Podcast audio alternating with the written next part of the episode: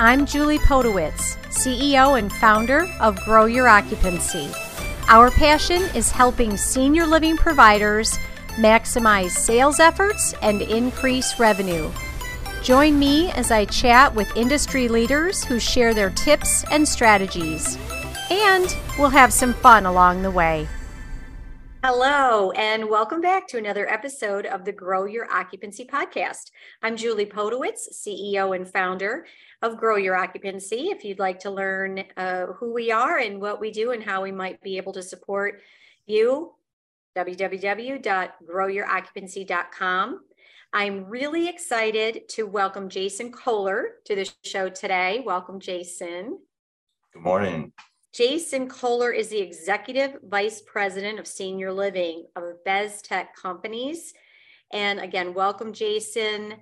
Would love to learn a little bit more about you and what you do as Executive Vice President of Senior Living of Beztak.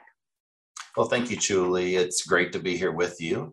Uh, so, I oversee our senior living division for Beztak Companies, um, a fairly large national company uh, that owns and operates multifamily apartment communities around the country, um, retail, commercial, uh, office buildings, and senior living. And I happen to oversee our senior living portfolio for the company. Currently, we have 10 communities open and operating, a couple more in some phase of development at this point in time. Uh, and I have the wonderful luxury of working with a fantastic team here, a full team from uh, corporate director of sales and marketing, uh, culinary uh, team, senior vice president of ops, couple regional directors. Um, so excited to be here with you uh, today. Well, thanks. It's good to get to know you a little bit. Last time we talked, Jason, there were quite a few things um, that you mentioned that I took notes on and wanted to kind of dig in a little bit today you in, in talking about your senior living or Beztak senior living portfolio, you mentioned that you are that that it's that you're really very heavily uh, independent living, that there is some assisted memory care, but in heavy independent living, and that upper middle market kind of luxury brand. And you said something that I'm going to copy. It's a wants driven market not yes. a needs driven market. And really, all senior living is, even though for memory care and assisted, we think it's all needs, right? But especially for independent living, can you talk a little bit about how you, as the leader of senior living, bring this home for everyone's buy in for wants driven market?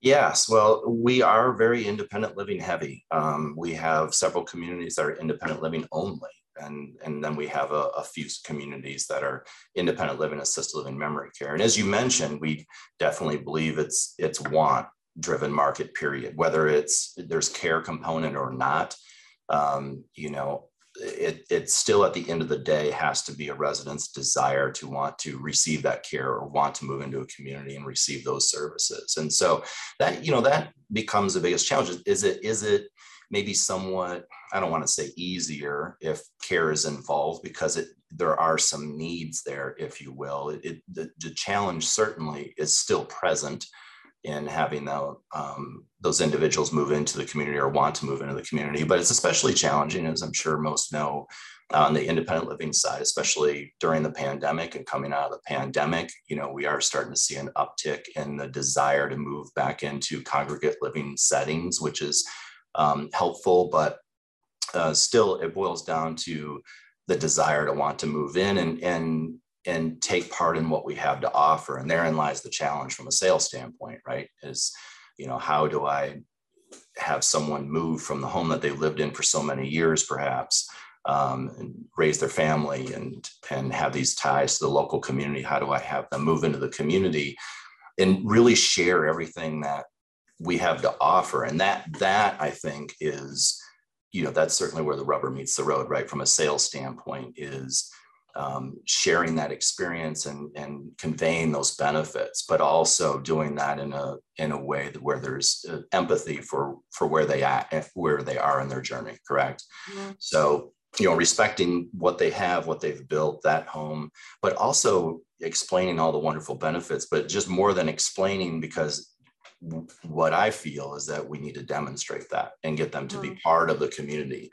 um, in advance uh, as part of the sales process. I, I, think that helps to speed up that gestational period, you know, that time from inquiry to move in, we know is a certain number of days. There's different stats on what that is currently. Um, so, you know, some people will say that's a 110, some people say it's 192. Um, for us, it's certainly skewing more toward, you know, the, that 180, 160, 180 day range depends on the community. Mm-hmm. So how do we accelerate that if we can? um, you know, respectfully accelerate that. And I think one of the ways of doing that is getting people involved in the community and feeling like they're part of the community, though they may not have an apartment there just yet. Oh, I would agree 100%. In addition to the, and let's invite you for a meal, what are some ways that your teams engage your prospects and families before they move in or while they're thinking about it? Uh, event invitations are, are big for us. Um, so we do really some amazing events. We have, you know, the luxury of having quite a, a, a sizable budget when it comes to life enriching programming, uh, which I'm very thankful for. Um, so we have world-class performers that come in, artists, musicians, um, et cetera, runs the gamut, um, actors, actresses um, that come in and and they perform for us, um, for our residents, which is amazing. And that is a really a, a good draw for uh, prospects, um, inviting them to these signature events, what we call signature events. These are, you know, pretty, you know, pretty big events. Uh, in fact, at one of our communities, we have a, an auditorium and a stage and, a, and an amazing uh, Bosendorfer piano that uh, a, a lot of people love to play or, or love to be on stage and act, sing, dance, you name it. And then we broadcast that out to our other communities as well. So, but getting people to those events, I think, is one of our you know great selling um, points if we can get them to those events learn obviously through discovery you learn what people are interested in if you can match that interest with something you have to offer invite them in have them partake in that event. And it doesn't have to be an amazing, elaborate show. Um, you know, it can be, you know, a, a, painting class. And if you know that that person is is an artist, former artist, or loves art, um, you know, really knowing about that individual and getting them to come to the community, right? That's really, really key um, to having someone want to move in is having them be physically present, and experience the community, have them, um, you know, engage in that activity and have a great time doing it. Um, show them a wonderful time, introduce them to someone with, you know, like interests, similar interests. As soon as they can build a connection and a friendship, that's a lot of the hurdle, right? Is it's moving from home, going into a community. I this might be a terrible analogy, I don't know, but I kind of liken it to going back to school in a way. There's some fears there going to a new school, right? There's there's there are some fears there. Am I going to fit in?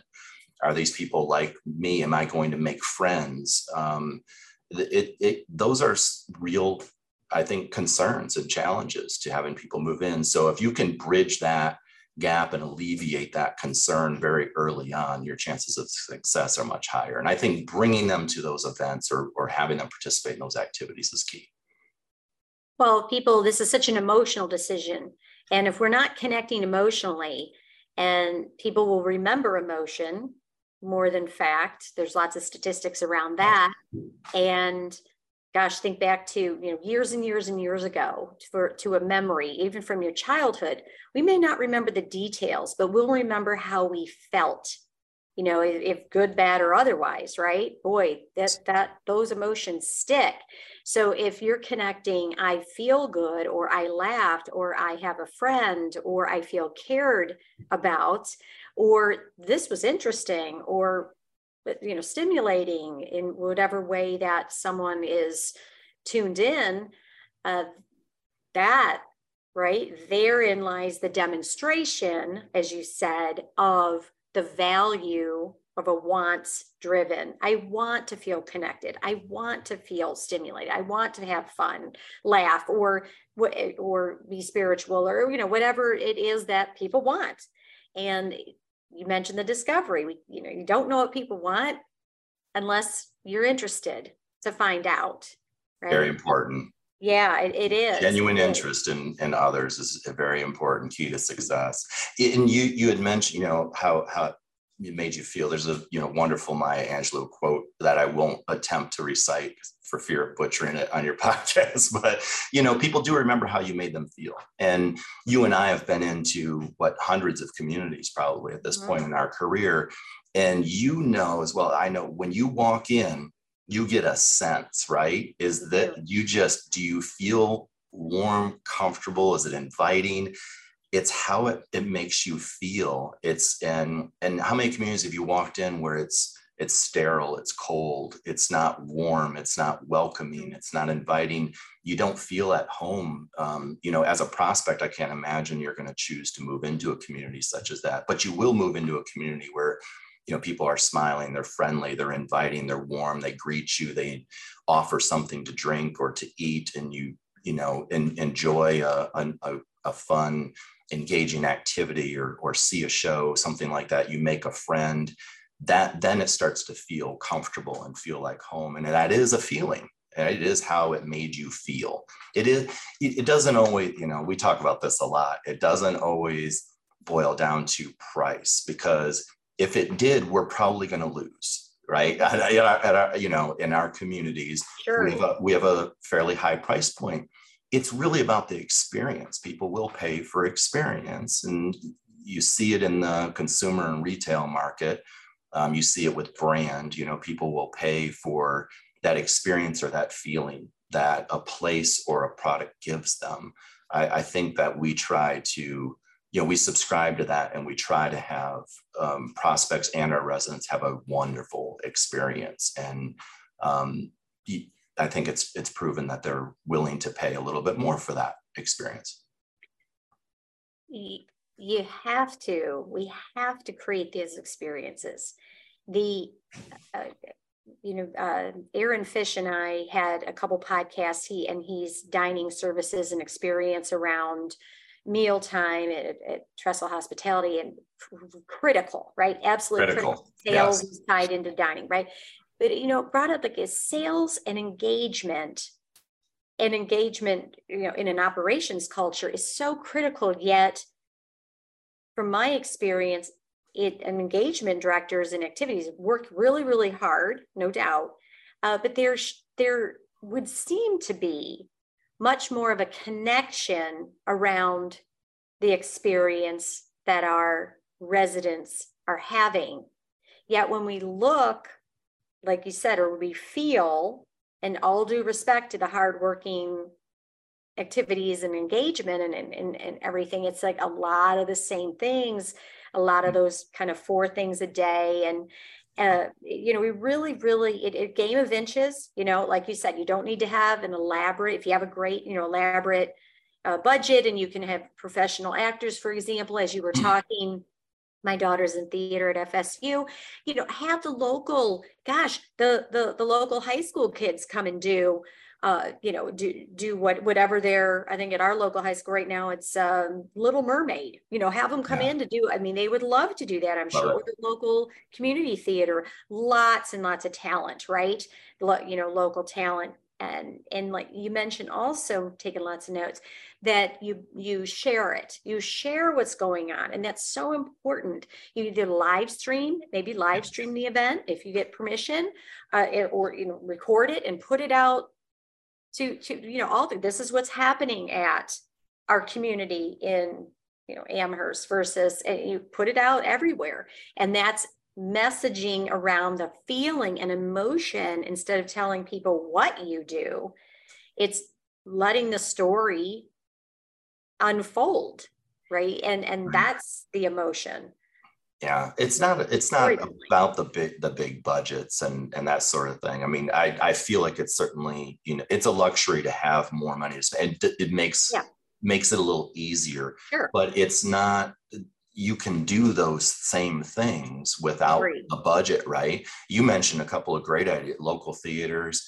Um, in, you mentioned you touched on multi generational. What what is more successful than having kids come in, right, and interact with seniors, there's love on both sides. You know, it is an experience and it's emotional um, and it's memorable. And that's what that's what matters right? It's not it's not really how much money you spend doing these things. I mean we like to do things at, at a high level and it's beautiful and and mm-hmm. you can do the same thing though without the budget. It's sure. it is how it's the experience it's the emotion it's how it makes you feel. So you're right you know you, we do see a lot of calendars that are you know talking about life enrichment programming it, we do see a lot of calendars that are the same thing over and over again. Um, you know or the four things or you know there's seven dimensions of wellness or however many you ascribe to um, and you, you're touching on so many of those things every each week. And it's not it's not you know, it shouldn't be looked at as I need four things on the calendar or I need to touch on each dimension of wellness each week. It boils down to really what do your residents want? What are they interested in? What do they want to see? What do your prospects want? And what do they want to see? I've been known to put things on the calendar that maybe current residents might not be that interested in, but I know prospects or that future resident are interested in, and they want to see those things on the calendar. You know, so you really we have to put more of an emphasis on that on programming because i think it makes a world of, difference. If you're if you're thinking about how do you differentiate yourself from staying at home you always talk about how we're different and better. How are you different and better than staying at home? You know and you, then i think you realize that programming and you mentioned dining those two elements are huge. Those are huge. Um, that is your different and better story because your biggest competition is probably home right and that's how you're that's how you're different is that service that hospitality that dining experience that life enriching programming. And more emphasis needs to be placed there. I guess that's I what i'm saying. No i would agree. We uh, jason thank you so much. We i we have yet to touch on two topics. I really want to pick your brain on in a maybe a part two podcast if you're willing to join me again Thank you so much, Jason, for for uh, joining us today in the Grow Your Occupancy podcast. Watch for part two coming soon. I'm Julie Podewitz Grow Your Occupancy. Thanks so much.